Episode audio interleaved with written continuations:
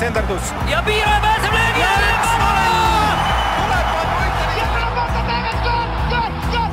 lõpuvilega saab jalgpallis otsa higivalamine ja algab kolmas poolaeg. tervist, head jalgpallisõbrad, kolmas poolaeg on pärast väga pikka pausi tagasi uue saatejuhiga, minu nimi on Rasmus Voolaid ja proovime natukene uues formaadis ka seda kõike, seda jalgpalliasja siin ajada. Keskendume väga selgelt Eesti jalgpallile, kuivõrd praegu on koondise paus, siis keskendume Eesti koondisele. ja minul on külas siin jalgpallitreener Marko Pärnpuu. tervist! ja minul on külas ka tegevjalgpallur, aga mitte Eesti koondislane praegu, FC Levadia mängija Frank Liak. tervist ka minu poolt! no ma ei hakka sissejuhatust tegema mingisugust pidulikku, et lähme kohe selle juurde, mille pärast me siia tulime, me tulime siia rääkima Eesti koondisest ja koondise paus käib, üks mäng on selja taga, täna õhtul mängime teise mängu ka Tšehhiga, aga, aga võta, vaatame praegu tagasi sellele Belgia mängule. me kaotasime septembris belglastele kaks-viis kodus ja siis olid emotsioonid sellised, et mille üle me rõõmustame nüüd me kaotasime üks-kolm, kas meil, kuidas me nagu võrdleme neid kahte kaotust, kas nüüd oli parem või oli halvem või, või kuidas, kuidas me nagu vaatame sellele mängule?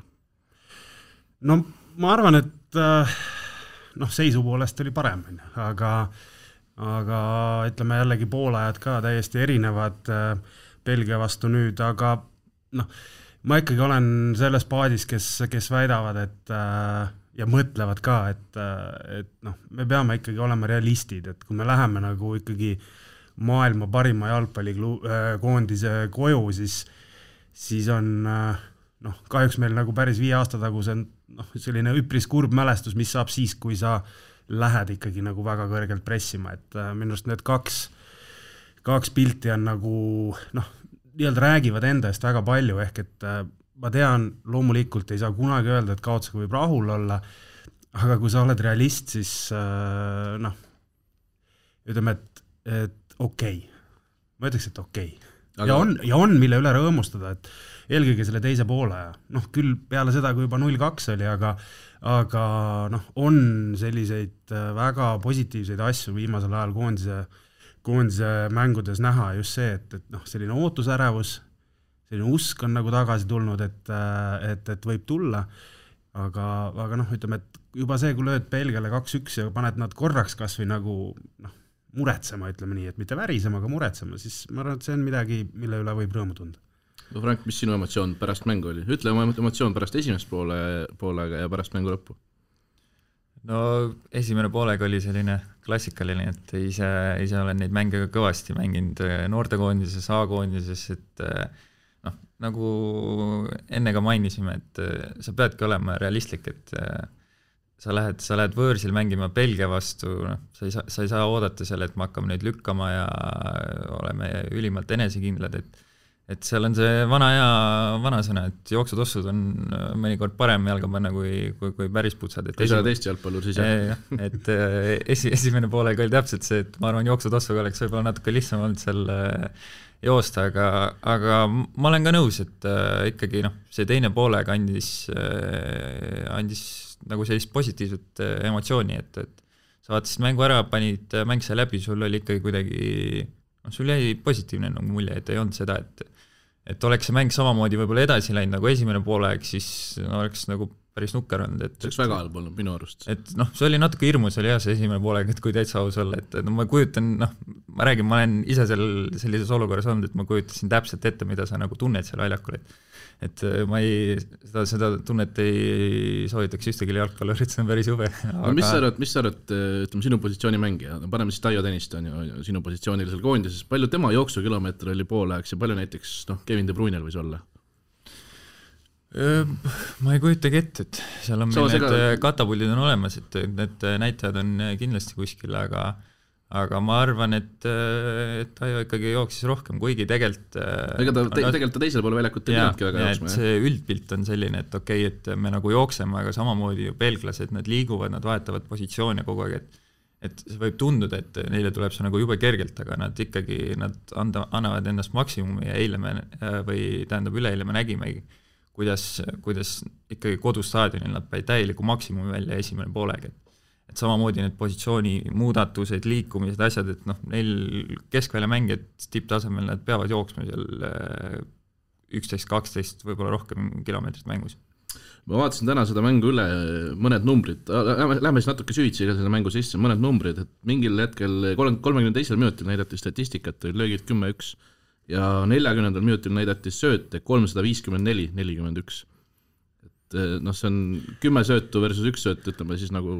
põhimõtteliselt. ja, ja, ja, ja noh, see on neid numbreid vaadates ja, ja tegelikult ka seda nagu esimest poolaega vaadates loomulikult noh, tekib kohati selline noh, natuke, ma ei, ma ei taha öelda lootusetu, aga ütleme siis nagu niisugune jõuetusetu tunne, et, et noh, et kuidas nüüd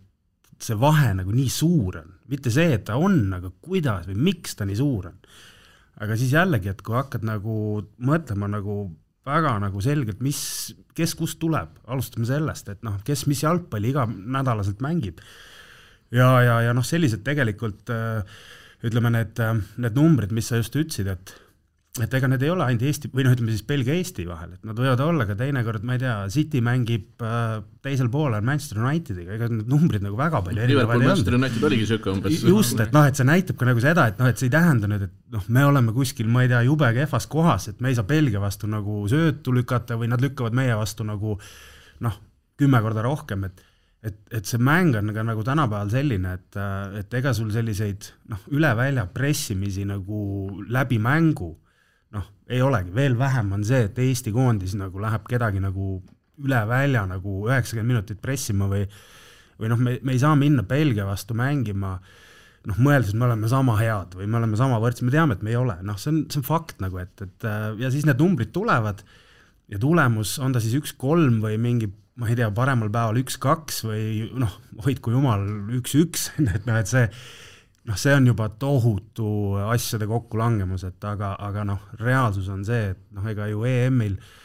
noh, Soome samamoodi täiesti oma koopas seal kaitsesid Belgia vastu ja, ja, ja noh, kaotasid lõpuks ja, ja noh, samamoodi ega nad sealt nagu väga palju välja ei saanud, et noh, see, see lihtsalt on niimoodi Frank, äh, räägiti sellest, et teisel poolel me panime agressi-, agressiivsuses juurde, esimesel poolel jäi seda kuidagi väheks. kuidas see käib tegelikult nagu, et mis sa siis esimene poolaeg jätad tegemata, mis sa teine poolaeg teed või, või nagu mida see tähendab, see kõlab natukene klišeena, et oleme nüüd agressiivsemad ja kehtestame ennast. aga kuidas see nagu jalgpalluri sees, kas ta jätab siis alateadvuses jätabki midagi tegemata esimesel poolel ja, ja pärast seda, kui tal kästakse juurde panna, siis ta panebki juurde või, või mis see tähendab? No kui see nii oleks, oleks väga lihtne, et treener ütleb, et äh, pingilt, et kuule, kotid paneme nüüd juurde ja kõik panevad nagu juurde, et et eks see reaalsus on tegelikult see, et äh, noh, selline mängu algus ja, ja kui sul alguses juba need õnnestumised nagu ei tule, sa ei saa seda palli sinna kuidagi pidama ja ja, ja sa jooksedki seal lõpuks juba mingi kakskümmend, kolmkümmend minutit ilma pallita samas tempos, siis sul keha harjub ära sellega, sul on väga raske on, on, on nagu, kui sa terve aeg oled kaitsnud, jooksnud noh, samas tempos, et et siis mingi hetk sa võidad palli ja sa pead nüüd kiiresti hakkama nagu rünnakule minema. et nii naljakas, kui see ka ei ole, siis noh, jalg, jalgpalliplatsis on nagu väga raske, on niimoodi, et sa kaitsed terve aeg ja järsku sa pead nagu nipsust nagu, nagu ümber lülitama ennast, nüüd on vaja ründesse minna, et kuna sa oled juba nii palju kaitsnud, et et äh, ma arvan, teine poolega oligi see, et me alustasime ikkagi noh, algus oli, ei, ei, ei olnud nagu noh, läks samas tempos nagu esimene poolek, see, et kui, kui, kui peale seda teist väravat, et ma arvan, et just kui need vahetused nagu sisse tuli, et äh, Sapi, Sapineni sissetulek, et see tõi kuidagi sellist nagu uut energiat ja sealt omakorda tuligi see, et Sapi suutis mõned pallid seal hoida me saime rohkem mängu sisse, me saime aru, et okei okay,, et me ei pea ainult nagu tuimalt kaitses jooksma, et, et meil on noh, meil on ka väljapääs nüüd, et, et Sapi väga hästi hoidis neid nagu palle ja sealt tuli tervele tiimile, ma arvan, tuli see enesekindlus ja, ja, ja, ja noh, lõpuks see õnnestumine või see värav või noh, see oligi täielikult jälle Sapinini meisterklass, et noh, see, kuidas ta sealt maha keeras, see on, mis ta see hooaeg teinud on, see on ikkagi puhas Euroopa tase, et, et et noh, see, see ongi see, et meil ongi vaja neid üksikuid nagu õnnestumisi ja, ja meil ongi vaja ründajad, kes, kes on nagu Euroopa tasemel, on noh, teevad ka mängu ja, ja seda see aasta või üldse selle, selle koondise puhul ma arvan, et see ongi see punkt, miks, miks me võib-olla oleme edukamad kui varem, et et meil ongi ründeliinis on mängijad, kes, kes noh, mängivad äh, väga heal tasemel hetkel kas see taseme tõus on reaalselt ainult ründajate pealt või, aga vast-? ei, ma, ma lisaks veel selle ka, et tahes-tahtmata, aga tegelikult noh, ütleme võib-olla küll kaks-null, aga noh, eks Belgia ju ka tunneb, et noh, mis, mis väljakul toimub ja ja me võime mõelda, noh, need kõik klišeed läbi, et äh, mängime lõpuni ja pingutame lõpuni ja aga noh, sul alateadvuses see käik läheb natuke madalama peale. ja, ja siis tekivadki need äh, võimalused, esialgu need võimalused, et pall jääbki ette püsima, võib-olla saad esimese-teise löögi, siis äh, midagi ohtlikku ja selle pealt kasvab enesekindlus. Ja kui sa oled korra juba mängus nagu selle käigu nagu välja võtnud, siis nagu seda uuesti sisse panna on päris raske, et äh, et noh, Vassiljev ütles ka peale mängu, et kahju, et noh, et see kaks-üks nii vähe püsis, et noh, et isegi noh, sellises mängus noh, oleks olnud võimalus tekitada natuke nagu sellist närvipinget, et äh, kuigi sealt noh, tundus, et ega belglased väga enesekindlalt seal mängisid edasi, aga noh, see, et see pall neil korra ikkagi selja taga ära käib, noh, ega keegi seda ei taha, isegi kui sa oled seal noh, oledki nagu needsamad numbrid, mis siin olid, et kogu aeg lükkad, pall on sinu käes, tuli korra, noh, kõike võib juhtuda, et, ähm, et, et selles mõttes äh, noh, sa ikkagi mängijana tegelikult, kui sa näed, et sa oled nagu nii üle, siis seal kuskil see kaks-null, noh, nüüd korraks võib. Aga nagu näha, siis isegi Eesti vastu Belgia ei või tegelikult, et äh, noh, okei okay,, nemad võivad, sest nad lõid kolmanda ja siis juba oli nagu oli nagu ja noh, neil on veel see taganemistee ka, kuigi noh, vaevalt, et kodus tahaks nagu Eestile punkte kaotada, aga noh, ütleme mõte on see, et tegelikult noh, tihtipeale, et kui me võtame kas või kiire põike tagasi siin see Walesiga kodus, et noh, pärast oli see, et noh, miks me varem ei läinud et noh, aga noh, see oli ka selge, et ega Bel-, või see Wales tuli ju ja, ja pressis nagu meeletult see esimene poolaeg. Ja selge oli see, et nad ei jõua seda terve mäng teha ja siis tekib meil see võimalus. kahjuks me olime nagu üks-null taga selleks hetkeks ja, ja, ja noh, meil olid endal šansid ka, aga, aga noh, lihtsalt, et et see ei ole alati nii, et üks paneb juurde, et noh, et keegi kuskil ikkagi nagu kas väsib või, või kuskil alateadlikult lükkab käigu välja ka väga hea, aga ma tulen uuesti selle küsimuse juurde tagasi, mis Frank ütles, et meil on praegu enesekindlad ründajad ja kas see tasemetõus, millest me saame rääkida Eesti, Eesti koondises, et sel aastal justkui on ju tegelikult ikkagi tasemetõus, kas see tulebki sellepärast, et meil on ründajad, kes mängivad klubides, kes on enesekindlad, meil on Anier, meil on Zappinen, meil on Sorga, meil on isegi Kirss tagant võtta, meil on, Zenjov mängib vahepeal tipus rahulikult Eesti koondises ära. Et kas meil ongi see, et meil on nüüd tipuründajad, keda meil varem ei ole nagu või noh, niimoodi on üksikult aeg-ajalt olnud või, või on ikkagi mingisugune üleüldisem tasemetõus ka? no ma ei tea, jah, minu vaatepunktis või nagu Eesti koondis me oleme alati, me oleme kaitsvalt mänginud ja see taktika, mis uue peatreeneriga on samamoodi, on ju, tegelikult on, on, on ikkagi kaitsev, et mängid äh, põhimõtteliselt viie kaitsjaga, et, et muidugi kogu aeg tegelikult Eesti koondises mina kui ääreründajana, siis pigem sa mängid seda äärekaitse positsiooni noh, enamus mängides. mängid neljase liini kuuendat äärekaitset. täpselt, täpselt, et aga, aga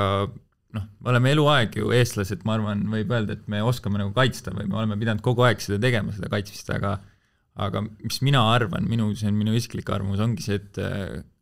et noh, sa võid ju kaitsta nii palju, kui tahad, aga kui sul ees nii-öelda need kaks ründajat, kes nüüd on, et kui me ei suuda seal nagu palli pidama saada või nad ei tekita midagi, siis noh, sa võid maailmameistrit ka panna sinna keskkaitsesse, aga aga mingi hetk ikka nagu lüüakse ära, et aga noh, see aasta või ma, need valikmängud, mis ma olen näinud, tõesti, meil on nagu need kaks, kaks ründajat seal ees, noh, kogu aeg on selline mõnus nagu ärevus on ka ja sa, sa iga mäng sa ootad, sa tead, et kellelgi on selline individuaalne klass seal, et ta nagu üllatab ja, ja siiamaani on see suht iga, iga, iga mäng vist on nii, aga eh, esimene poolega oli kehva, kas me võime öelda, mängus jäi ka see natukene silma, et Anier näiteks, kelle ülesanne võiks olla neid palle seal ees püsima jätta, tema ei suutnud esimesel poolel neid jätta. Zenjovil, Zenjov oli rohkem pildis, aga, aga ka teistsuguste asjadega natukene. nojah, hästi erinevad mängijad ka, Anier ja Zenjov, et äh, just, et aga, aga ma olen, noh, ma ei noh, ütleme siin, eks siin pärast ju ka räägiti ja noh, kohe räägiti, kui seal nimekirjad välja tulid, et äh, või, või koosseisud, et noh, Sapinen pingil ja, ja, ja alustavad need ja need ja, ja, ja noh, Sorga ka pingil, et ja lõppkokkuvõttes on ju see, et ega sa tagantjärgi kunagi ei saagi teada, et kui oleks alustanud, ma ei tea, Sapineni ja Sorgaga, et noh, mis siis, ma arvan, et nad oleks esimene päev, esimene pooleks samamoodi selle palli järgi jooksnud ja noh, see jällegi, et et äh, tuua Sapinen sisse noh, ütleme, kui sul ikkagi kaitsjatel on noh, mingid minutid seal jalgades ja meetrid, et noh, tal on kergem seal teha, mitte kerge, aga kergem. Et äh, täna Eeri vastu, kelle vastu ta ära keeras, minu arust ta keeras Tallinnas juba esimene poolek samamoodi ühe korra ääre peal. jah, jah, aga lihtsalt nüüd ongi see vahe, et äh, esimene poolega võib-olla nii väga nagu noh, sinna Denajerini nagu neid olukordasid ei jõudnudki, võeti varem ära juba, et kui üldse nagu anti, aga noh, ütleme noh, mingid noh, ütleme jah, et kas nüüd äh, õige või vale käik äh,, ma arvan, et Zenjovi puhul kindlasti loodeti selle kontrate peale, tema kiiruse peale äh,, noh, väga palju sellist nagu jooksu, jooksuvõimalust sinna esimesel poolel liini taha nagu ei tekkinud, aga, aga ka Zenjov, ütleme nende euromängudega on näidanud, et äh, ta on nagu heas vormis praegu ja ja, ja taustainfona võib-olla noh, ütleme salakanalitest võib öelda, et noh, et need olid ka nagu, et noh, et Zenjov oli ka treeningutel väga hea olnud, et, et sealt need mõtted, noh, eks seal ikka käib läbi see, et oleks võib-olla võinud kohe Zappineni panna, aga noh, peame mõtlema selle peale ka, et Zappinil on ka juba noh, miljon minutit mängitud see aasta, et noh, kuskil jookseb see piir, et noh, et ja see ei ole ju läbi. tal on veel hooaeg, siin on veel miljon minutit minna, et, et, et selles mõttes noh, eks üks asi on see, mida me vaatame, mida me näeme, teine asi on see, kui kui treenerid üks noh, ütleme kõigepealt näevad neid andmeid, mis tulevad sealt GPS-ide ja südamemonitoride pealt, aga teine asi on see, et sa istud mängijaga maha, vaatad talle silma ja, ja, ja sa saad tegelikult aru, et noh, et peaaegu iga kord saad aru, et kas ta on nagu praegu nüüd see kõige nii-öelda värskem või mitte. aga, aga jah, ütleme selles mõttes Sapinen oli jah, ütleme sisse tulles ohtlikum kui, kui Anir terve mäng kokku, aga esimene poolega oli ka nagu väga palju raskem, et, et, et selles mõttes võrrelda jälle natuke keeruline. tegin korraks vahele põike, vaatan tänane Tšehhi mäng siis äh, Sapinenil on veel neli liigamängu, üks euromäng ja minu arust on karikas ka veel seal kõige lõpetuseks veel. U üheksateist vist on karikas neil jah noh, ka seal Sapinen ei pea minema, aga põhimõtteliselt tal on seitse mängu veel minna ja täna on, me oleme novembri keskpaigas praegu. ja, ja just see, et kust nagu tullakse, vaata, see on nii tähtis, on ju, et äh, tal ei ole Anfieldi no, muru, vaid tal on muud asjad ja nii edasi. kõik muud ja need viimased äh, noh, ütleme ka see kogemus, ehk et äh, sellist mängude hulka sellisel tasemel pole ju kellelgi all, et noh, et et Zenjov on niimoodi regulaarselt paar korda saanud seda, ütleme siis Euroopat mängida alagrupis, aga, aga kellelgi teisel ei ole sellist tegelikult ju sellist äh, rütmi ja seda enam, et noh, et hooaeg ju algas ikkagi kaks kuud hiljem, kui ta pidi algama. Ja ikka mängitakse kõik mängud ära ja, ja, ja noh, see mängude hulk koos nende kvalifikatsioonimängudega nii klubi kui, kui,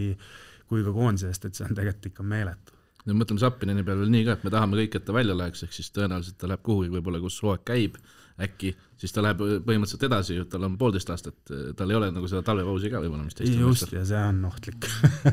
ühte puhkust ta ikkagi vääriks.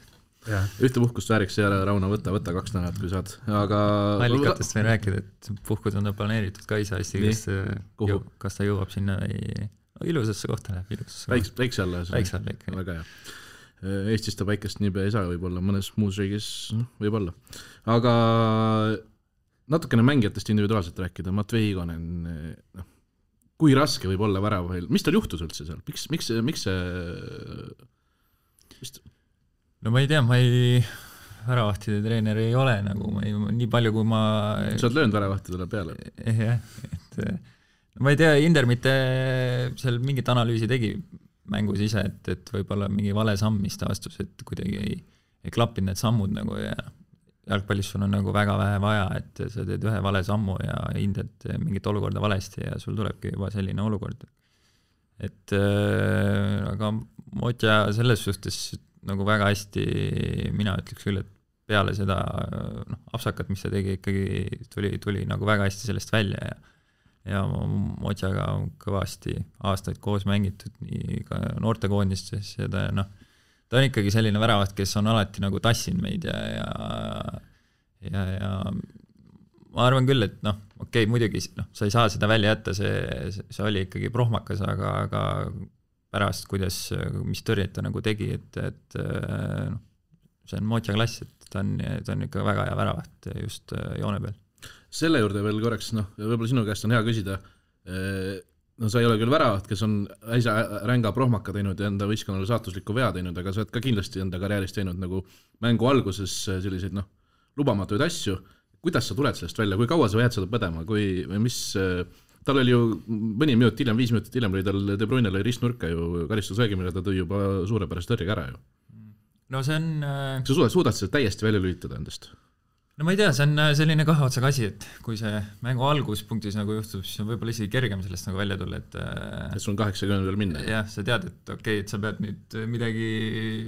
nagu, et kui sa muidu teed nagu hästi, siis sa pead nüüd midagi suurepärast tegema, et, et kuidagi kompenseerida seda viga, mis sa tegid, et et äh, mõnes mõttes noh, kui sa teedki sellise prohmaka, ega ju sa mängijana sa mõtledki, et ma pean nüüd ennast kokku võtma, ma pean nagu oma saabastesse omakorda välja astuma, et, et seda viga nagu parandada, et et äh, eks see muidugi noh, see on raske, ma ei tea, vahepeal see nagu ei tule välja, sa jäädki kuidagi nagu Loris Karius on siiamaani augus, ole? no ei jah, ma isiklikult ei ole näinud teda enam peale seda Champions League'i finaali. see näitabki aga noh, see, see oli ikkagi noh, teisel tasemel ka ja ikkagi mitu prohmakat, et äh, jah aga noh, eks see, eks see on nii, see noh, sa ei, sa ei saa seda nagu taga nutma jääda või lõpuks, lõpuks see võib sulle veel hullemaks selle seisukoha teha, et, et aga sa, muidugi sa pead mentaalselt tugev olema ja, ja Modja nagu näitas, et et ta oli see. jah, ja seal ongi täpselt see, et ega me oleme just täpselt ju näinud ka seda, mis saab siis, kui sa ei saa sellest nii-öelda välja sellest veast. ehk et siis tulebki kolmas, neljas, viies, põled seal nagu ereda leegiga, et nii-öelda halvas mõttes aga jah, et, et see, kui tugev nagu vaimselt ikkagi ta on, see näitab see, et noh, et kuidas ta ülejäänud mängu mängis. ja noh, see, et see viga tuleb, noh, ongi, et kui sa kuskil lükkad vale söödu, lased jala alt läbi, tekib võib-olla mingi olukord. kui sa noh, üldjuhul väravas ikkagi mingi jama teed, siis lõpeb seal võrgus no,. väravaid vist ei saa ikkagi üldse olla nõrga närvikavaga mehed ka. noh, eks neid on erinevaid et on nagu enamus neid ikkagi noh, enamus on neist ikkagi, nad on nagu sellise jah, tugeva no, ütleme siis tegelikult edukad väravaid enamjaolt on ikkagi nagu tugeva närvikavaga, et noh, sa pead olema, et noh, et see tänapäeval on läinud vähe nagu viisakamaks, aga kui vaadata siin mingi kümne-viieteistaastaseid ja, ja vanemaid videosid, kuidas väravahte rammitakse, nagu see on ebahea. Sergei Boreiko, Sergei Boreiko videosid tasub ka vaadata. jah, jah, aga noh, eks, eks ka need kõige nagu, kõige raudsema närvikavaga mehed eksivad ja ja, ja, ja, ja noh, tulevad välja, mõnikord ei tule, noh, ma ei tea, igalühel võib-olla peale mängu on mingid omad rutiinid nagu, mis aitavad nagu unustada, aga aga millised seda, see on juba igaühe enda asi. ma olen äh, tähendanud ka, et äh, nii palju, kui ma olen äh, mänginud ja näinud ja Euroopas ka, et tavaliselt väravahid on noh, nad on ikkagi natukene nagu teistsugused ülejäänud mängijatest, et neil on kuidagi selline mingi oma snitt või oma karakter, et tavaliselt ongi väga head väravahid, on noh, heas mõttes nagu väljaspool platsi on ka natukene hullud või kuidagi mingi asi on seal teistmoodi, aga noh, ma arvan, sa peadki olema või kui sa, kui sa panedki, kui ma läheks postide vahele, ma ei, ma ei tea, kas ma hüppaks seal käed ees üks-ühele niimoodi, et davai, et pall tuleb näkku või kuhugi, et, et noh, sa pead, sa peadki heas mõttes nagu hull olema, et et see, see teebki hea värava kes sul Naapolis oli, Reina oli seal või? Reina oli jah. Reina oli siis Reinale ükskord esindusega olin trennis ja siis noh, noor poiss ikkagi, ma olin, tol ajal ma olin kõvasti enesekindlust täis ja ja, ja olid, penaltid olid äh, peale trenni, selle peale, kes siis äh, väravad ja kõik asjad kokku paneb ja siis Reina seisis seal, läksin penaltit lööma ja esimene penaltist ma mõtlesin, et ma džipan talle oi, oi, oi. seisis, püüdis kinni küsis poiss, mis su nimi on aga siis teise penalti lõin ilusti alla. said teist ka lüüa ikka veel jah? seda, seda ta ju kunninud ära. jaa, seal oligi, et äh, noh, et niikaua kui need, kes sisse löövad, need on nagu mängust väljas, et saavad ära riietusruumi et need, kes mööda löövad, siis peavad edasi lööma ja lõpus seal oli neli kaotajat vist midagi. ma mõtlesin, et Pepe, Pepe lõpetas sul trenni ära pärast seda džippi. aga Pepe noh, ta oli, võttis seda pigem nagu huumoriga, et ta sai ka õppetunni anda mulle aga asja juurde tagasi tulles, siis eh, kui Hein peaks tagasi tulema, mulle tundub küll, et eh, muidu võib-olla, ütleme, see tõrjetöö ja nii edasi, aga mulle tundub see suurim vahe Heina ja Igoneni vahel on jalaga mängus. et eh, no seal Igonen pani paar tükki, pani ikkagi noh, noh natukene ebatäpselt. nojah, ega tegelikult, ega Hein ju ka noh, kõike ütleme, Walesi vastu võõrsile kodus ladus ka neid out'i, aga aga ma arvan, et seal, kuigi noh, me räägime ju tegelikult Igoneni puhul noh, no kakskümmend viis ei ole väravahi puhul ju mingi vanus. lihtsalt Heina kõrval tundub nagu, et noh, tead, vanem mees juba, on ju. aga noh, ütleme kogu, kogu see pilt praegu on see, et äh, äh, noh, et Hein on nagu nii kindlalt number üheksa saanud, et äh, ma ei näe, et äh,, et oleks põhjust teda nagu välja jätta. et eriti nagu mõisa peale mängides, et noh, et võib-olla kuskil ma ei tea, aasta algul kuskil Mallorcal võib-olla võib, aga, aga muidu ma arvan, et kui ta on terve, noh, siis ta mängib et noh, et praegu see, mis ta teinud on, nagu näitab seda, et ja see isegi ei loe nagu, et kui hästi mängib Igonen, ma ei tea, kui Valner saab võimaluse või kes veel, lihtsalt noh, Hein, kui ta ei tee mingit ma ei, ma ei tea, kuhu auku nagu ta kukkuma peaks, et ta nagu jääks välja, sest ta on, ta on nagu nii kindel number üks minu arust praegu, vaatamata sellele, et ta on nii noor. ta, kas ta on teinud mõne, ütleme siis noh, Igoneni sellise prohmaka nagu Igonen esimese, esimese, esimese värava olukorras tegi, minu arust Hein ei ole nende ligi kümne koondise mänguga ühtegi sellist nagu noh, saatuslikku viga teinud, kus saab öelda, et ja. sa tegid halvasti praegu jah, ütleme sellist nii, ütleme silmapaistvat ja suurt. mõned, kus ta võiks ära võtta, aga, aga sihukest. aga ei, seda ei ole tulnud jah, et äh, aga noh, see, see isegi ma ütleks niimoodi, et ähm, et, äh, et ma arvan, et see ka ei ole nagu, ma arvan, et see Igoneni nii-öelda viga, mis ta tegi või see, see apsakas, ma arvan, et see ei muuda nagu seda, et ma arvan, et ta Tšehhi vastu alustab, sest noh, tegelikult ta tegi ju hea mängu ja, ja noh, ega ju me kõik nägime ta näost ka, mida ta sellel hetkel nagu tunneb, on ju. et noh, nüüd anti võimalus ja mul on nagu, aga noh, jällegi jalgpalliinimesed nagu näevad ka seda, et noh, ega see, kui sa ütled, et oi jumal, noh, ma arvan, et kui võib-olla oli hea, et sisse läks, et sai vähe nagu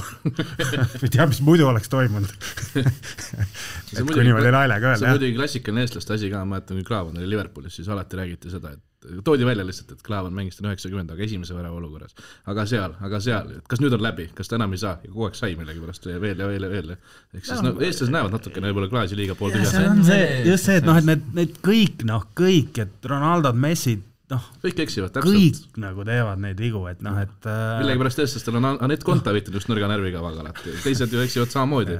aga see, ütleme ka noh, ongi, et kas seesama Liverpool on ju, Alisson, noh, kui palju ta nagu on tegelikult eksinud seal taga. eelmine hooaeg oli päris kohutav. vahepeal sihuke, aga noh, see ongi nagu see, et et sa annad nagu treenerina nagu veel selle võimaluse, noh, ütleme treenerina sa tead kõige paremini, milleks ta nagu võimeline on ja, ja, ja noh, see, et sa saadki aru, et need, need eksimused noh, tulevad mingite nagu asjade pealt, mida noh, mis ei ole nagu tavalised, me ei tea, võib-olla oli mingid muud probleemid Alissonil, aga Klopp nagu toetab teda ja, ja, ja noh, ütleme, et sama on noh, kõik, kõik eksivad, lihtsalt oluline on, kuidas sa välja tuled sellest okei okay,, väravahi osakond ära analüüsitud, keskkaitsjad, kuidas, äh, kuidas me noh, ma viimase värava vist saab panna, panna Joonas Tammele, olete nõus, kui niimoodi vaadata? no ma ei tea, eks,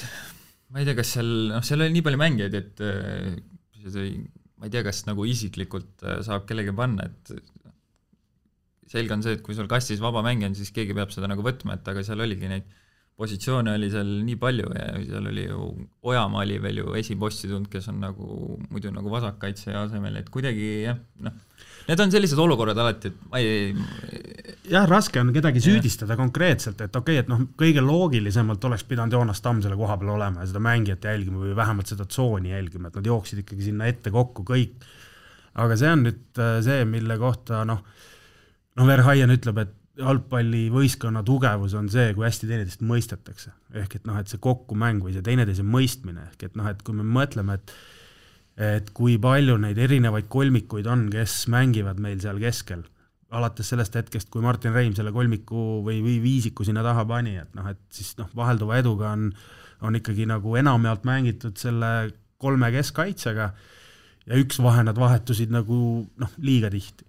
ja, ja ütleme, et see teineteise mõistmine, et noh, et, et sa lähed sinna, ma jään siia mm,, vaatadki, et kuskilt vasakust äärest on keegi jõudnud sinu koha peal, okei okay,, ma siis teen sammud tagasi ja noh, näen, et siin ei ole rohkem nagu vaja praegu. et äh, või, või, või see, et noh, mets võib-olla näeb ka, et keegi, kõik jooksevad minema, et noh, röögata sealt korra, et noh, et see kõik on noh, selline, et jah, et võib-olla konkreetselt nagu näpu peale kellelegi panna ma ka ei, ei tahaks selles mõttes, et et seal on teinekord üks mängija teeb ühe-kaks sammu, sa reageerid sellele, siis ta teeb selle, need sammud tagasi, aga sina enam oma koha peale ei jõua, noh, lihtsalt üks näide, et et see tegelikult see, kui mingi tsoon jääb tühjaks, et et see on ka jälle vastase selline tugevus neid tsoone tühjaks mängida no,. ühesõnaga, see ei ole ka niivõrd mängija isiklik viga, vaid see on pigem kommunikatsiooniviga ka siis. jah, ütleme, sest see kommunikatsioon ei ole mitte ainult see, et noh, võib-olla seal kolmkümmend viis tuhat, noh, jaurab ka seal tribüünide peale, sa ei kuulegi, aga just kommunikatsioon ka niimoodi, et noh, et sa saad tunnetada või, või, või näed ja tunnetad ja teed neid nii-öelda liikumisi vastavalt sellele, kuidas keegi teine teeb aga tervikuna ma, ma tahtsingi selleni juurde, et ma, ma ei, nagu ei ütleks ühegi Eesti keskkaitse kohta, et, noh, lati alt läbi tegelikult. ei, ma nõustun, et äh, isiklikult äh, nagu Joonas Tamm, kuidas, kuidas tema viimased aastad Eesti koondist nagu toetanud, see on nagu, seda on lust näha, et see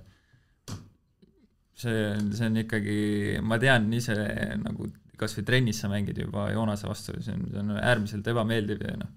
see on, see on veel trenn, et teda mängus, Joonas paneb alati sinna veel paar grammi juurde, et eh, noh, ta, ta on, ta on nii suur, ta on nii tugev ja ta on nagu niivõrd kiire ka oma, oma kasvu juures, et eh, noh, tõesti, nüüd noh, samamoodi ju klubi jalgpallis, et eh, ta mängib iganädalaselt, sa näed, ta on enesekindel ja ta on, ta on minu silmis ülimalt hea kaitsjat, et noh, see tuleb, see tuleb Eestile aina kasuks. ma olen jah, selles mõttes nõus, et, et see keskkaitsjate sektsioon on praegu päris hästi nagu mehitatud, et äh, isegi kui keegi neist sealt noh. no praegu kuuski olnudki ju. jah, et ja ei läinud nagu, võib-olla noh, oleks olnud kuskil olukorras nagu parem, aga noh, mitte nüüd ma ei usu, et seal mingi oluline nagu muutus tekkis, et äh, seda, kas mis Baskotsist oleks saanud, kui Kuusk oleks terve olnud, noh, ma ei tea, võib-olla oleks olnud tema hoopis parem äär. no raske öelda ja noh, neid asju me ei saagi teada, et mis siis väljakul oleks juhtunud, aga, aga soliidne mäng minu arust. kas paneme Kuuse sisse tänaseks ja kelle asemele? meie ei pane midagi okay,. jah, kahjuks aga... kahjuks või õnneks ei ole see meie ülesanne, et aga ma ei tea, noh selles suhtes ju Kuusk on ju ka see, see aasta on ikkagi väga suure nagu hüppe veel kord edasi teinud, et see noh, palju on ju räägitud, et see Flora euroedu, et, et eks see, eks see ongi kasuks tulnud ja sa näed seda kõrvalt ka, et, et samamoodi koondises need Flora mängijad, neil on ju noh, sa näed, et midagi on nagu teisiti, et mingid teised mängud on neil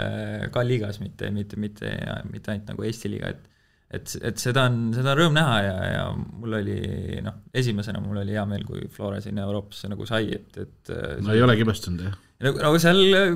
inimesed millegipärast arvasid jah, et ma vaatasin, käisin seda viimast mängu mängi vaatamas või kuskil käisid rusikas taskus tribüünil. ja siis seal öeldi, et, et noh, et oledki nagu kibestunud ka, aga see ongi see eestlase see jälle, et noh, miks ma peaks olema kibestunud, see tuleb üldpildis ju Eesti jalgpallile, see tuleb nii palju kasuks, see on nii suur asi, et üks Eesti klubi saab Euroopas ennast nagu näidata, et see tuleb tervele liigale, tuleb see nagu lõpuks kasuks, et, et miks ma, miks ma peaks olema kibestunud, aga noh, see ongi võib-olla jah, see esimene eestlaste mõte, et noh, sa läksid sealt ära ja, ja sa läksid ära, nüüd hakkas hästi. sa läksid ära aga ma arvan, et, et Kuusk alustab täna, jah. Äärekaitsjad, me noh, mängime traditsiooniliselt tasakaalust väljas äärtega, aga kas me saame öelda, et selles mängus ka olid, minu arust olid mõlemad olid lihtsalt tavalised äärekaitsjad. Ojamaa tegi selles väga hea mängu kaitses minu arust, kas no ma ütleks ka jah, et, et äh, Ojamaa jaoks kindlasti ebatavaliselt madal positsioon, aga, aga noh, selge on ka jälle see, et ega kui Ojamaa teada sai, et ta seal alustab, et noh, ega ta, ma arvan, ei mõelnud, et ta suurema osa mängust veedab seal kuskil Belgia kasti lähistel, et, et et aga noh, see näitas, et, et, et noh, et oskab nagu väga hästi kaitsta ja ja, ja mõlemal pool, et noh, no raske jälle öelda, et et kas, kas ütleme, võib-olla veel kaitsvama omadusega, ma ei tea, Artur Pikk või noh, noh, pigem ma ei usu, et seal väga midagi muutunud oleks, et äh, et kindlasti võib-olla just noh, Ojamaa ikkagi nagu kui palli saab või, või kui pall on Eesti koondise käes, et siis ta selle koha pealt on teravam, aga võrreldes siis Pikaga, aga, aga noh, ütleme tema mängus olles noh, väga palju neid hetki ei tekkinud sest noh, ikkagi nagu Frank ütles ka, et teise poole algus kuni kaks nullini oli ikkagi ju see, et kohe võeti ära, et kui me saime palli kätte, siis noh, see oli nagu noh, kohe võeti ära pall. ei nagu..., ma arvan, et ma, kui ma proovisin selle pilguga järgi vaadata, siis mingi üle nelja söödu vist küll jäänud järjest ja. enne, enne kui me värava lõime. et, et just, et, et noh, et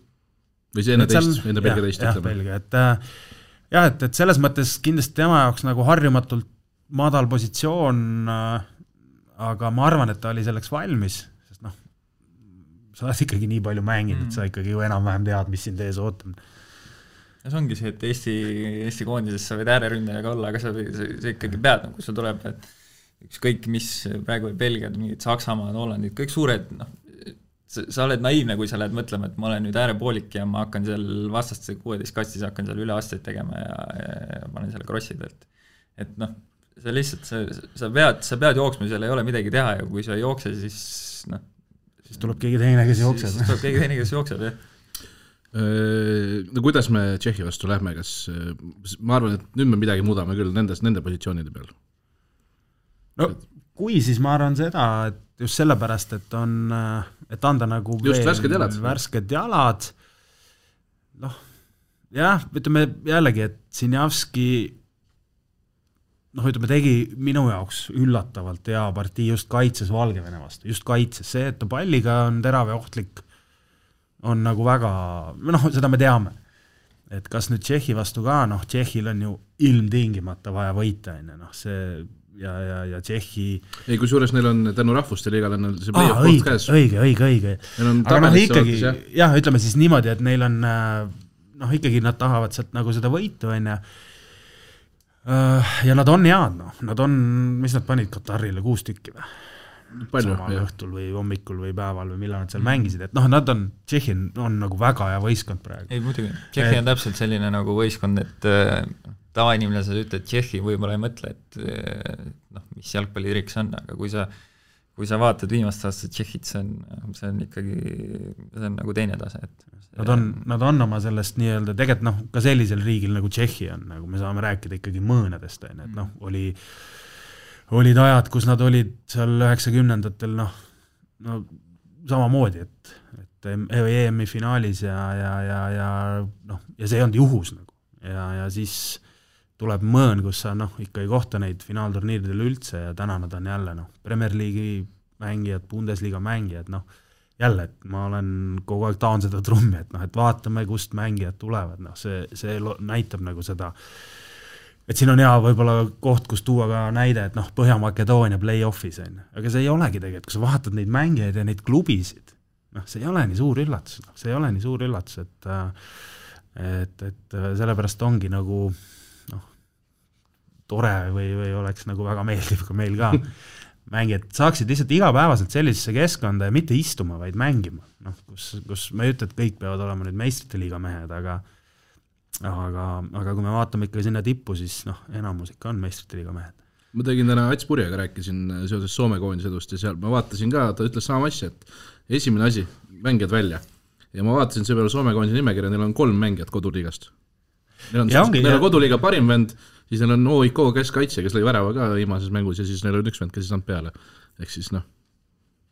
no nii on jah, selles mõttes meil on seitse meest, kes ei ole, kes ei ole koduliigast. jah, aga noh, jälle siin me läheme nüüd teemast võib-olla veidi kõrvale, aga, aga noh, võib-olla isegi Frank oskab nagu neid asju, mitte võib-olla, vaid päris kindlasti paremini rääkida, et noh, et igal pool välismaal ei ole ka hea, et, Just, et, et see on nagu omaette nagu seal on suur vahe jah, kas sa oled välismaal või sa mängid välismaal, et kui sa seal oled, siis ei tule kellelegi kasuks. et noh, et meil on kuidagi meie mängijatega viimasel ajal läinud, et noh, vaatamegi jälle nagu kas või Greida nagu mängu. sellele ma tahtsingi juurde jõuda kohe, jah ja siis noh, ja siis me mõtleme, ma mõt-, noh, ütleme, vaatan seda, iga nädal seda koosseisu ja vaatan, et Eesti koondise number, noh, selles mõttes positsiooniliselt number kuus ei pääse Rootsi esiliigast põhisse, et noh, mis, mis värk nagu on, et noh, et kas siis seal ei hinnata Kreida, ma ütlen siia kohe vahele, ma vaatasin selle statistika üle, Kreida sai viimati enam kui ühe poole mängida maikuus koduliigas no,. See... ja pärast seda on tal üks kord algkoosseisus nelikümmend kuus ja ülejäänud mängud on heal juhul viis minutit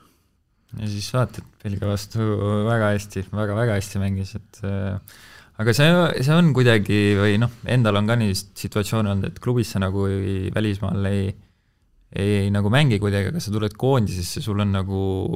sul on see tahtmine või kuidagi see mängunälg või asi, see on nagu nii suur ja koondises sul nagu õnnestuvadki mängud, aga sa lähed nagu klubisse tagasi ja tegelikult äh, kui nüüd täitsa ausad olla, siis klubis see koondise nii-öelda nagu esindamine või see tulemused sul, mis sul nagu koondises minu nagu minu kogemuses väga ei huvita mitte kedagi, mis seal, et noh, tore ja vahva, et sa seal hea mängu tegid ja ma ei tea, kas lõid värava või andsid midagi, aga nagu meil on siin nagu vaja teised asjad, et mulle tundub, et Käidil oli täpselt sama asi pikalt, väga pikalt. nojah, et kui sa vaatad ju, Käidi mängis see aasta no, koondises, koondises imeline ja siis täiesti, täiesti ulme, mis ta on teinud koondises ja siis noh, klubis ongi noh, Tom Saalestal olid seal, olid sellised jah, nagu noh, ma ei, need ei olnud isegi mängulised probleemid enam, mis tal seal nagu oli, aga aga see ongi see, see on selline nagu välismaa teema, et äh, sa pead vaimselt, sa pead nagu nii tugev olema, et välismaal läbi lüüa. Et äh, noh, sa, sa võid hea mängija nagu olla, aga see, see välismaa, see õhkkond või see on kuidagi hoopis teistsugune, mis, mis, mis on Eestis. ja mis ongi, et kui sa oled nagu terve elu sa oled Eestis nagu üles kasvanud äh, noh, meil see konkurents on lihtsalt nii väike ja kuidagi toetatakse alati nagu mängijaid, aga välismaal on nagu vastupidi, et kui sa lihtsalt noh, sulle antaksegi üks võimalus, sa tuled sinna, sulle antakse võimalus, sa kohe ei kasuta seda ära, siis see järgmine võimalus sul tulebki alles võib-olla, ma ei tea, poole aasta pärast või kas üldse tuleb, et et see on, see, see ongi see konkurentsivahe on nagu niivõrd suur ja sa pead mentaalselt niivõrd tugev olema ja nagu need hetked, mis sa saad, sa pead nagu ära kasutama, et et, et ollagi nagu iganädalaselt seal nagu pildis, et et see on, see on vaimselt on, on, on raske. ma olen ka sellega kokku puutunud, nagu vaimselt ma ei olnud tol hetkel veel valmis äh, hakkama saama, jah? jah, et ma ise küll arvasin, aga noh, tagantjärgi sa mõtled, et ikkagi nagu poisike ja, ja, ja, mõttemaailm oli, ei olnud päris selline nagu, et äh, lähen ja löön nüüd ukse lahti, et ikkagi oli äh, on nagu eestlasele kombeks selline hall hiirekene, natukene tagasihoidlikum ja ei noh, ei, ei ole nagu seda, seda mentaliteeti, et ma nüüd lähen, see on nüüd, ma võtan nüüd, purustan kõik ja nagu see on minu koht, et, et, et et see on kuidagi jah, see on, sest see on juba aastatega, see on kuidagi Eesti jalgpalluritel hästi palju nagu, see tuleb välja või et, et miks, miks kõigil ongi see küsimus nagu miks, aga seda on nii raske seletada, et sest sa peadki tundma see õhkkond, see on, see on midagi teistsugust, see on midagi teistsugust ja ja sa pead vaimselt olema lihtsalt niivõrd tugev, sa pead seda, mis, miks nagu noh, ma arvan näiteks nagu Sapinini näide praegu,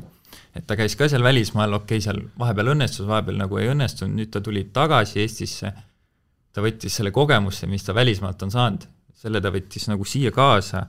Ja see aasta, kuidas ta nagu ennast nagu tõestanud on, mitte ainult Eestis, ka Euroopa mängus, koondises, kõik, ja nüüd noh, kuna me, me oleme väga head sõbrad sa tead isegi, kuhu ta puhkama läheb. jah, siis eh, noh, ikkagi räägime sellistel teemadel ja ma olen nagu noorest peale juba tean ja ja, ja ma näen tema nagu muutumist ka, siis praegu ma saan aru, et vaimselt ta on nagu noh,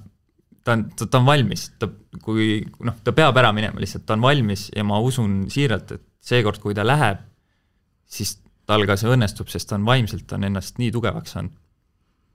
aga kuidas siis Kreida, kas see oli nagu see oli, kas see oli ühemänguline selline, et ma tulen ja tõestan või, või Kreida tase ongi selline, et ta ei peagi, ta saabki ilma praktikata, ta võibki olla Belgia vastu nii hea? või on see tema positsiooni eripära või mis see no Kreida on väga, väga hea mängija, ta on selline number kuus, selline mitte eestlaslik number kuus, võiks öelda, et kuidagi ta on nagu julge, ta on äh, noh, Floras me koos mängisime temaga, trennis igapäevalt nägin, et ta on, ta on hästi julge, ta on kuidagi, ta julgeb rünnakuid ehitada, ta on hästi nahaalne kaitses, ta on, ta on väga hea, väga hea, tal on sellised detailid, asjad, mis, mis teda nagu väga heaks teevad, et et ta, ta ongi jalgpalli mõistes, ta on, ta on väga hea mängija. mis tal, kas oli mängus ka midagi sellist, kus oli näha,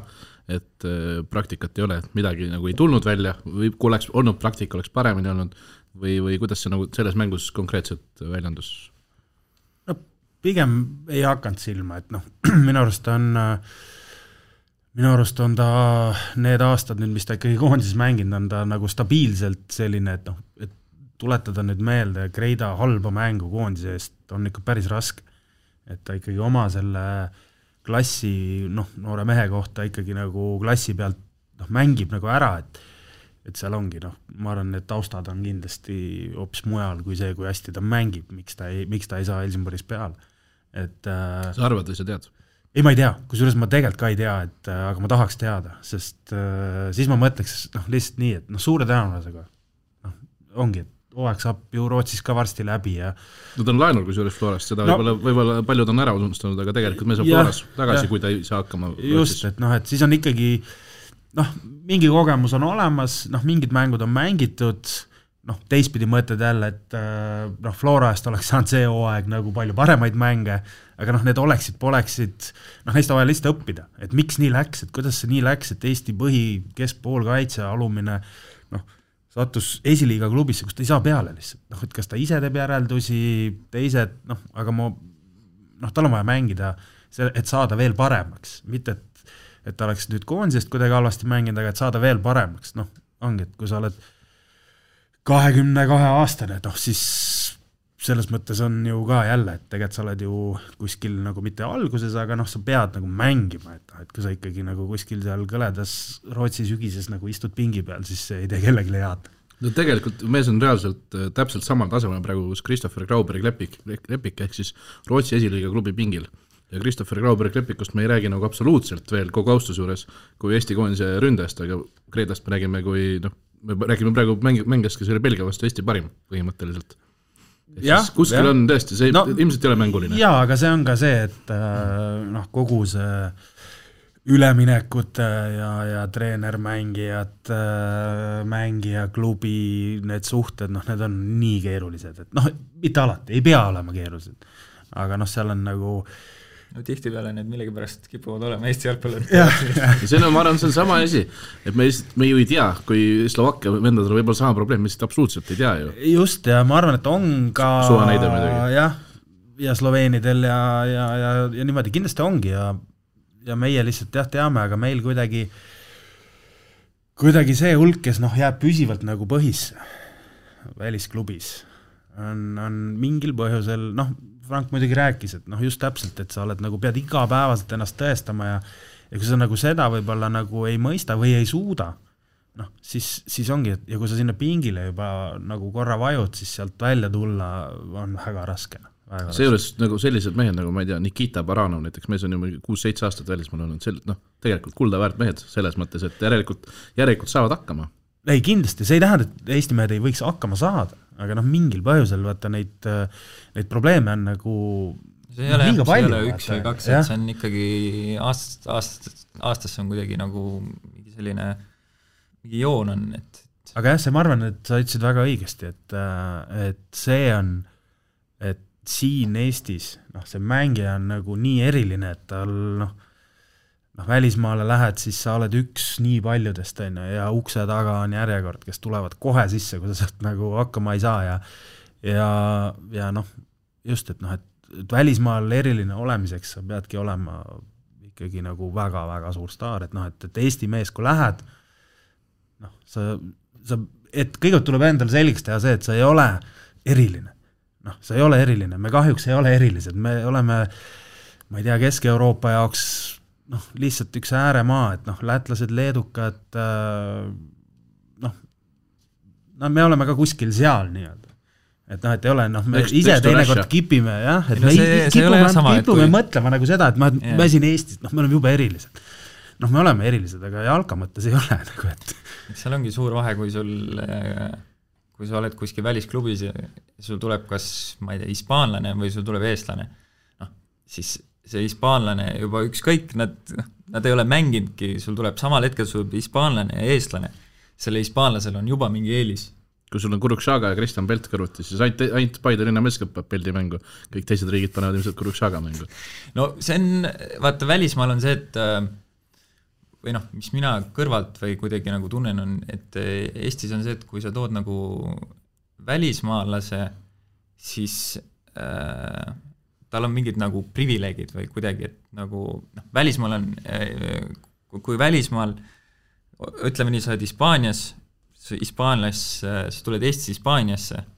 sa pead olema välismaalasena, sa pead olema mitu korda parem kui see kohalik hispaanlane, kes seal on, et sina mängiksid, muidu see hispaanlane mängib aga Eestis, noh, Eesti puhul on see, et kuna me oleme nagu nii väike ja kui me kellegi nagu toome ka, siis me peame teda mingis mõttes nagu mängitama või kuidagi, et et mis tegelikult oleks ju, oleks ju loogiline, et sa oled Eesti väikeriik, sa annad eestlasele nagu pigem selle eelise, et kuidagi ma ei tea, see on vähemalt ja, ja et sa võtad välismaalt ainult siis, kui sul ei ole võtta ja, Eestis nagu ja ta aga, peabki nagu peajagu ja, nagu üle olema tõesti, et, et välismaalastele ju makstakse rohkem palka ja siis seal on ka see surve, et noh, no see surve on muidugi tippjalgpallis ka, et kuule, et me maksame talle miljoneid, miks ta ei mängi, mm. on ju, et Eestis on võib-olla, et me maksame talle rohkem, kui, et ta peab ju mängima ka, on ju. Ja võib-olla kui on seal huvi veel kuskile nagu edasi müüa, et noh, siis võivad ka tekkida teinekord sellised ka mängijatele nagu mõistetamatud käärid, et noh, et et noh, näevad ju ka võistkonnakaaslased, et aga Eesti poiss on ju parem, aga mängib välismaal noh, see, see on jah, neid teemasid on nii palju, miks väga huvitavaks läheb, väga huvitavaks läheb. aga okei okay,, tuleme siis äh, viisakusest saate põhiteema vastu tagasi koondise juurde. Kreidast rääkisime, Kreida kõrval olid Markus Poom ja Konstantin Vassiljev ja kusjuures ma mingil hetkel seal teise poole keskel mõtlesin, minu arust selgelt kõige halvem keskpoolkaitse või poolkaitseliini mängija sel aasta, selles mängus oli minu jaoks Vassiljev. temal ei tulnud, tema nagu, ma ei tea, kas ta ei, noh, tema tegi ootamatuid prohmakaid, aga Poom väga okei okay aina, aina paremaks läheb ja, ja noh, Kreidast juba rääkisime. noh. jah, ei no noh, see Kostja puhul, mis see siis nagu noh, Kostja ongi, ta on ju, ta on maestro, ta ju on Eesti jalgpalli kunstnik nii-öelda. on, ja seda, seda talt ära ei võta keegi. jah, et, et samamoodi ju esimene poolek ta proovis ju, ta vähemalt nagu proovis sealt pressi alt kuidagi välja tulla, aga see press oli lihtsalt niivõrd hea ja niivõrd kiire tuli, et, et sa nägidki, et Kostja tegi mingeid liigutusi seal, aga seal oli kohe teine mängija oli nagu juures, et et noh, see oli üks mäng, mis võib-olla ei, ei tulnud tal nii hästi välja kui, kui tavaliselt, aga ta nagu noh, ta üritas, ta üritaski seda nagu mängupilti muuta, mitte seda, et ma saan palli, ma panen nagu silmad kinni pika nagu ette, et, et et noh, teistpidi ongi, teisel päeval need asjad tulevad välja ja me räägime, et Kostja tegi nagu maailmaklassi mängu, mis, mida, mida, mida ta on nagu näidanud äh, aastast aastasse. no ega ma ei, ma ei kahtlegi, et äh, Häberil oleks olnud ebapädev, et ta kogemata jättis ta üheksakümneks sisse. et ma usun, et tal oli lihtsalt see lootus, et sealt võib alati võib midagi tulla. ega tuli ka tegelikult, see see, kui nurgalöögi jätkuolukorrast tuli vist värav lõpuks, on ju, et käis korraks taga ära ja tuli tagasi ette, siis nurgalöögi löögi tegi Zappinen, mis tuli ju Kostja väga heast söödust. söödust jah, et, et ma olen, jah, nii oli, et ütleme, Vassiljev see mäng lihtsalt keskväljalt paistis kõige vähem silma, aga aga hea meel on jälle Markus Poomi üle, et et ka vahepeal vigastused ja, ja jäi ju Floras tegelikult täitsa nagu noh, pingi peale. oli sama tambitud vend kui Liivak ju koos, koos jah, jooksime siin trennis. platsil ei saanud, aga koos trennis jooksime. aga, jah, Markuse et... puhul noh, ta on hästi, hästi, hästi, hästi töökas mängija ka ja, ja noh, ta, ta ongi, ta ei, ta ei, ta ei ole nagu allaandja või noh, teda noh, kõik need negatiivsed asjad, teda ei, teda ei mõjuta, ta teeb oma tööd edasi, ta teeb, näeb veel rohkem vaeva ja jah, nagu noh, enne ka mainisin, et see aasta on Flora mängijatel, on, on, on kõigil näha mingit tõusu ja samamoodi on, on ka Poomil, et sa näed, et väljakul ta on lihtsalt, ta ongi enesekindel, aga jalgpallis noh, suur vahe on see, kas sa oled enesekindel või sa ei ole, et sa, sa oskad täpselt samamoodi mängida, aga kui sa ei ole enesekindel, siis sul ei, sul ei tule see mäng absoluutselt välja, et et kui sa oled enesekindel, siis noh, siis, siis, siis, no, siis asjad õnnestuvad, asjad õnnestuvad, jah aga jah, et juba see, mitte juba, aga ütleme, Famagusta vastu siin kodus mängitud mäng Markus Poomi poolt, noh, oli väga hea ja ja nüüd ka, et äh, et Belgia vastu ja ja loodame, et see enesekindlus jah, kasvab veelgi, et äh, et äh, noh, eks ole näha, et noh, ongi, et see on alati nii, et ega kui kellelgi, keegi ei saa, et noh, ütleme, Käit on peapõrutusega väljas, et noh, siis kellelgi nüüd avaneb võimalus, on ju, sest noh, muidu oleks Poomi asemel on Mar-, äh, Mattias Käit. ja, ja Poom kasutas selles mõttes selle hästi ära, noh muidugi järgmise koondise mänguni, kui Käit jälle tagasi on, no noh, väga palju aega. seal võib jah, väga palju juhtuda vahepeal, aga aga see annab, ma arvan, Markusele nagu seda, seda enesekindlust juurde ja, ja noh, ütleme, et ka siis, kui Konstantin Vassiljev ei noh, sama, tegelikult selle paralleeli saab tõmmata sinna Famagusta vastu mängitud mängu ka, et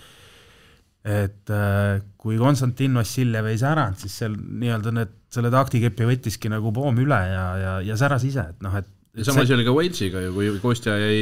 riietusruumi. just, just, just. ja et, siis äh, ütleski, et Poom on kõige loogilisem valik teda asendama. jah, et noh, see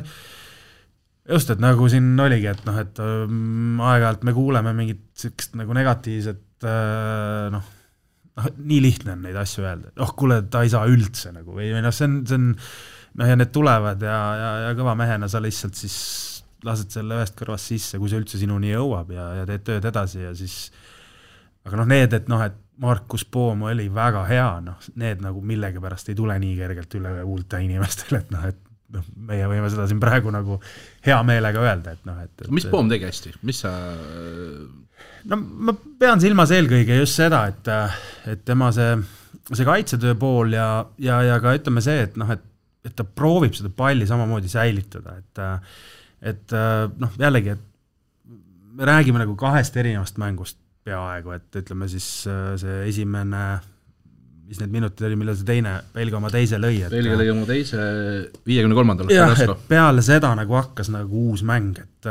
või noh, teistmoodi mäng, et noh, et siis sa näed, et noh, et ta tahtis seda palli,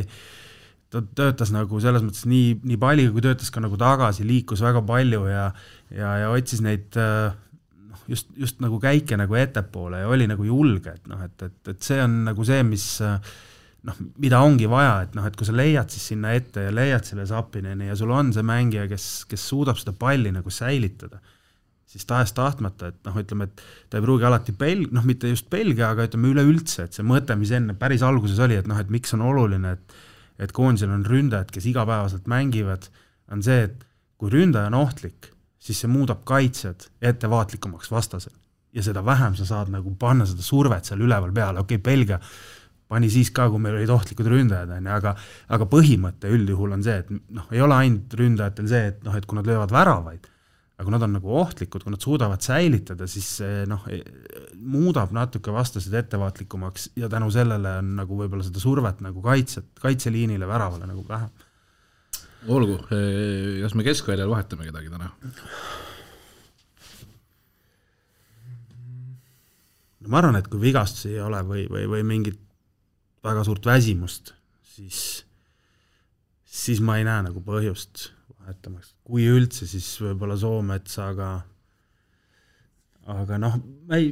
noh, ma ei usu, ma ei usu, et nagu Vassiljev välja võetakse, et seda Kreidat ma ka ei usu. Kreidat ka ei usu. Poomi ka nagu ei usu tegelikult tõesti. et jah, et praegu võib-olla tõesti, et noh, ei tea, noh, et, et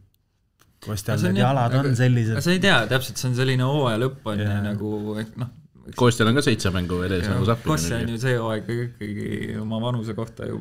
selliseid mänge teinud ja vaatad, kuidas ta see hooaeg jooksma on hakanud, siis ma nagu imestan, et noh. täiesti ebareaalne, ta peab, üheksakümnendal teeb ka spurte ju veel palli järele. kuidas sa, kuidas sa nagu vastu peab, aga aga noh, eks see ongi täpselt nagu kõigil on selline hooaja lõpp, kõigil on äh, individuaalselt, sa ei tea, mis, mis seisus keegi on, et kus kellelgi kui palju nagu valutab, et äh, ja seal võib olla see, et natukene juba juba on vaja ikkagi vaadata nagu tulevikku ka, et äh, võib-olla täna või jah, ei ole veel nagu nii hea moment, sest käiti pole, aga, aga noh, kahjuks on see, et ega Vassiljev siin noh, väga palju tsükleid enam kaasa ei tee. mulle no. jubedalt meeldib see, kuidas Kostja räägib alati tulevikust. me siin, me ja. tahame ka, me tahame ka mitte kuhugi kunagi jõuda, alati on see, et meie tahame. et jah, et vahet ei ole, kas sa oled kolmkümmend või kolmkümmend seitse. okei, Katari me kakskümmend kaks ei jõua, siis me läheme kahekümne neljandal, lähme kõik koos EM-ile ja tema on ikka pundis veel. ei, aga kui ta samamoodi mängib nagu see hooaeg, siis noh, siis oleks kahju, kui ta lõpetab, aga ma loodan, et ta ei lõpeta kunagi. Mm, no seda juttu on juba ammu minu arust, mitu aastat juba, et kaua no siis, kui ta Poolas lõksus oli, siis oli kohe, ta oli lõpetamas kõigi arvates. aga noh, ma arvan jah, et kui, kui tehakse vahetusi keskväljale, siis ikkagi sellepärast, et kellelgi nii-öelda kuskilt midagi annab tunda ja ei taheta riskida, et noh, et et okay. on, nagu sa ütlesid, et Floral on ka siin omajagu mänge ees okei okay,, Igonen jääb, Kuusk tuleb siis Baskotši asemele või? seal võib juhtuda see, et äh, või, või Mets üles või? ei, ma seda ei usu, ma arvan, et kui Kreida on olemas, siis ei ole Metsa nagu mõtet kuskile mm. tõsta. et äh, Baskotši oi-oi-oi, no ma arvan, et kui Kuusk tuleb, siis ta tuleb Baskotši asemele, aga nüüd küsimus, kas Baskotši jääb välja või läheb ise hoopis paremale äärde mm. -hmm. et noh, et või, või tuleb sinna näiteks Sander Puri, kes noh, Äberile meeldib purit seal kasutada väga. ja, ja Puri on minu arust seal väga positsioonil hea. väga hästi hakkama saanud, aga, aga, aga nüüd on, on jälle sama. pikk on teisel äärel või? jah, et seal on ka, tasub jällegi noh, või on nagu Zinjavski ja, ja, ja Baskotši on ju, nagu oli Valgevene vastu, noh, eks, eks nad seal nuputavad või noh, mis nad enam nuputavad, on ära mõeldud ja aga jah, seda on võib-olla veidi keeruline siit, siit no paneme, paneme midagi, et oleks noh. no ma arvan, et tulevad äh, Zinjavski ja Sinjavski ja Baskotši äärtel. ma pean nõustuma siis. keskel jätame samaks siis ja ette Sorga ja Anni Sapinen või? no Sorg-, Sapinen kindlasti. Sapi kindlalt jah, teine koht noh, ma räägin täpselt jälle, sa ei, ei tea ju no, kunagi, mida treener mõtleb ja siis aga, aga eks, eks äh, noh, Tšehhi on ju selles, nad ikkagi füüsiliselt on väga tugev punt, seal on ikka noh, sellised suured kujud, et, et nii ees, nii ees kui taga. Nagu kui sa mõtled, et Belgias on suured mängijad, siis nagu Tšehhi omad ei ole näinud veel, et et võib-olla nagu Anieri puhul just see, et noh, et ikkagi füüsiliselt see Anieri Sapineni duo oleks kuidagi, kuidagi nagu rohkem tasakaalus või et üks oleks nagu tugevam. mina isiklikult loodaks Robert Kirssi näha, aga ei tea, kas, ei tea, kas äh, näeb Robit, et Robbie on äh, see aasta kui sa teleka sisse paned, sa ikka näed. Nojah, aga tahaks, tahaks väljakul teda, et Robbie, ma arvan, on, on ka selle aasta pildis välja teeninud kindlasti, et, et, et, et ta võiks vähemalt äh, nagu mõelda, et, et, et seal mängida, et aga ma arvan, et, et Kirss võib-olla jah, vahetusest, ma arvan, et Zenjov ei mängi. Ja aga kui sa jätad Sorga pingile, siis sa tood kindlalt Sorga vahetust, siis kas no sa siis juba Kirsi tood? no kõik jälle oleneb, mis toimub väljakul, et äh, noh, viimane mäng vahetati nagu kaks ründajat ja. välja ja, ja, ja noh, see aga seal on viis vahetust ka vist ju? viis mm. vahetust ja, ja noh, kõik jah, väga palju oleneb sellest, mis toimub. ehk et mis seis on, kuidas see nagu mängu nii-öelda dünaamika on, et ja aga noh, kuigi noh, ütleme, et tegelikult kõikides mängudes Toomas Häberli on noh, ise ka öelnud, et et sellist, et noh, mängivad need, kes on hetkel kõige paremad. ehk et ei ole nagu seda, et äh, lähme selles mängus proovime ühte, proovime teist, proovime kolmandat. Need, kes on hetkel kõige paremad, need lähevad peale, et see on see, see mõte ja, ja, ja, ja see omakorda võib-olla noh,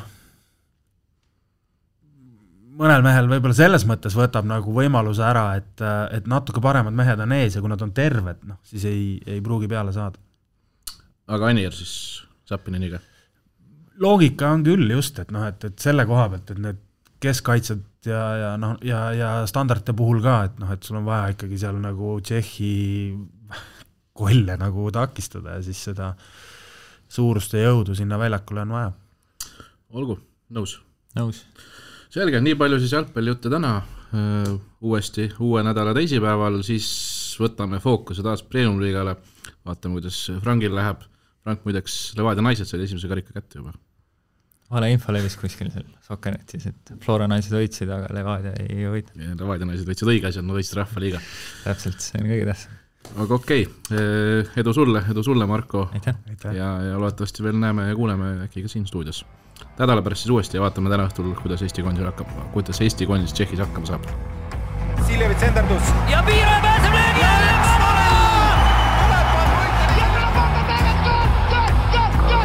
kuula kolmandat poolaega igal teisipäeval Spotify's, iTunesis või SoundCloudis